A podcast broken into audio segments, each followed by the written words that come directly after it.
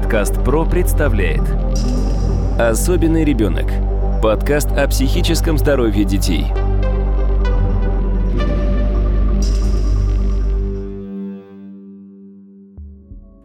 Здравствуйте, дорогие друзья, у микрофона Сергей Чеботков и тема нашего сегодняшнего подкаста – аутизм. Как только не называют этих детей особенные дети, дети индиго, раньше про них практически не было слышно, а сегодня все больше и больше родителей сталкиваются с тем, что их детям ставят диагноз аутизм. Что же такое аутизм? Это болезнь мозга или просто расстройство поведения? Об этом мы сегодня поговорим с экспертом, который присутствует здесь рядом со мной в студии. Это кандидат медицинских наук, детский врач-психиатр Антон Сушкевич. Антон, привет. Добрый день, Сергей. Скажи, пожалуйста, а почему вот буквально еще там лет 25-30 назад э, слово аутизм вообще практически не было слышно такого диагноза? Ну, по крайней мере, я, когда учился еще в советской школе, я не помню, чтобы кто-то у нас в целой школе вообще имел такой диагноз. Почему сейчас так много детей с этой патологией? В чем причина? Причина в первую очередь в том, что врачи пользовались другой международной классификацией болезней. Она была девятого пересмотра, и там не было такой графы, как детский аутизм и вообще аутистические расстройства были в виде симптома как нарушение мышления. Тогда существовал диагноз детской шизофрении. Поэтому так не звучало этот диагноз, но для врачей он всегда существовал. В те времена, как детская шизофрения. Хотя уже с 1946 года аутизм стали описывать в научных работах максимально на меня, как на врача, произведшие впечатление и ставшие учебниками по детской психиатрии, это работы Веры Михайловны Башиной, Натальи Валентиновны Симашковой, в клинике, с которыми я в начале 90-х годов работал, и впервые сам своими глазами увидел аутистические расстройства, которые они в своих монографиях и описали. А в чем вообще заключается аутистическое расстройство? По каким признакам мы его определяем? Главное отличие от, принято называть, нормотипичных детей состоит в том, что ребенок это может произойти от первых дней его развития. Это может произойти как резкая, внезапная, ничем вроде бы не обусловленная остановка и извращение развития. Вдруг теряет контакт с окружающим миром. Эта потеря контакта, она выглядит как нарастающее автономное поведение ребенка. Если прежде он эмоционально сходился взглядом с родителями, то теперь вдруг стал смотреть насквозь. Взгляд перестал быть эмоциональным, стал каким-то завороженно отчужденно изучающим. Как будто бы он присматривается, но не участвует. В поведении появляется эмоциональная тоже отчужденность, а социальная отстраненность. Вот оказавшись на детской площадке, у такого ребенка мы наблюдаем неспособность коммуницировать, отсутствие стремления идти на контакт ну, с детьми, участвовать в общих играх, со взрослыми. На самом деле, вот как описывают художественно состояние ребенка, аутиста, аутизм он может быть как ярко выраженным, так в виде черт, я описываю состояние как бы экстремального, на самом верху этого аутистического расстройства, в пике патологии. Если представить себе себя в невесомости, в темноте, тишине какого-то такого космоса. При этом тактильная бесчувственность, запахи, вкусы, ничего не воспринимается. И вот сидишь в этом коконе, мир вокруг живет своей жизнью, а ты находишься вот в этом скафандре. И оттуда не выбраться. Может быть, даже и хочется выбраться оттуда, но не получается. Блок между анализатором всех сенсорных сигналов, информационных сигналов, и осознанием и мыслительными процессами. Поэтому формально, наверное, аутист видит, слышит происходящее в мире, чувствует эти запахи, но они его не возбуждают и не трогают. Вот внутренняя картина мира аутистов. Ну и здесь, естественно, логичный вопрос, а почему же так происходит? Как современная медицинская наука объясняет возникновение такой патологии?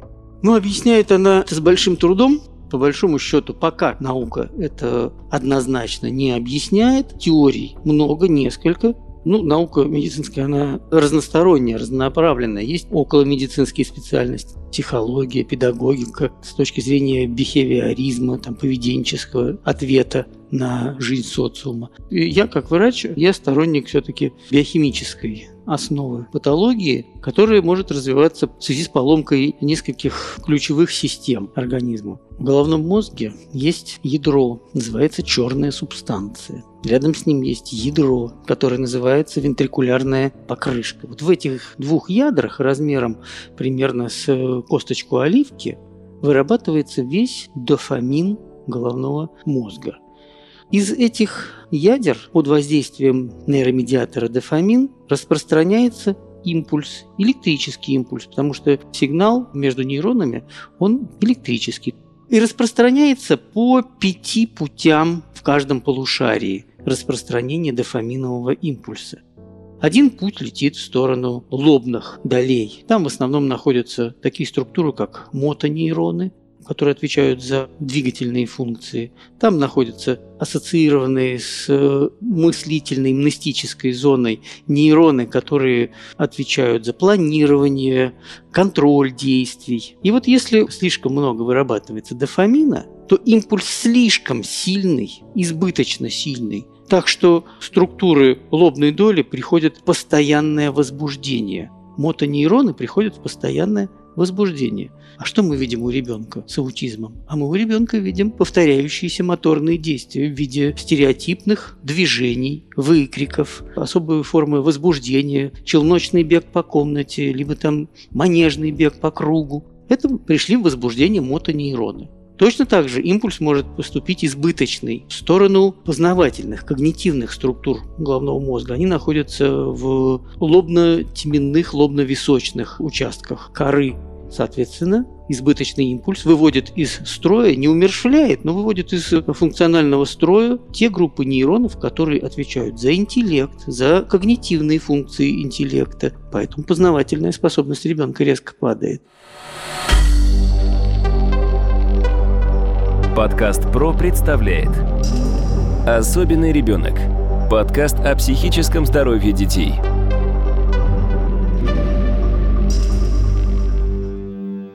А на что нужно обратить внимание молодым родителям, которые, ну, скажем, еще совсем не знают, есть ли у их ребенка аутизм или нет? Какие вот верные признаки можно перечислить, что родителям нужно задуматься и показать малыша специалисту? Прежде чем показать малыша специалисту, я думаю, родителям нужно осуществлять ряд таких верных социально-психологических, гигиенических мероприятий в отношении новорожденного, в отношении взрослеющего до года ребенка. В первую очередь поддержание постоянного эмоционального контакта и не доверять никому этот эмоциональный контакт, кроме как близкого круга. В чем заключается эмоциональный контакт? Тактильные прикосновения, улыбка, взгляд в глаза, поймать его эмоциональность, отразить в своем поведении. Самому родителю продемонстрировать эмоциональное какое-то свое настроение и ждать от ребенка отклика. Здесь уже может прозвонить первый звоночек, что я не вижу эмоционального отклика. Обратить на это внимание моментально нужно.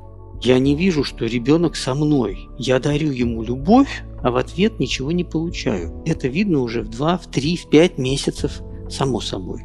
Второй момент – речь, общение с ребенком, разговор, объяснение всего, что происходит вокруг, любого события, не молчать, петь, говорить, слушать его гуление, огуканье в 3-4 месяца, слушать и помогать ему в лепетной речи, когда ребенку 8 месяцев – но самое э, главное, на чем бы я хотел остановиться, это взаимодействие с гаджетами. Очень просто оказывается ребенку, который кричит, мешает спать, отдыхать взрослым, у которого произошла инверсия, возможно, по физиологическим моментам сна и бодрствования, дать ему в руки гаджет, все, занимайся.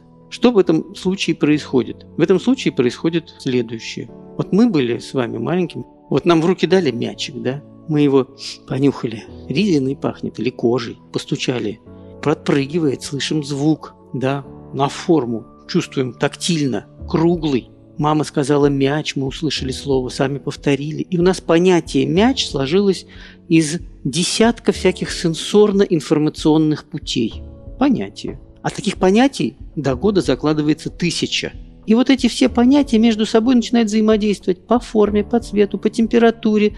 Возникают ассоциативные связи. Ребенок, которому в 4, в 5, в 6 месяцев дали гаджет, на экране Маша бросает медведю красную точку.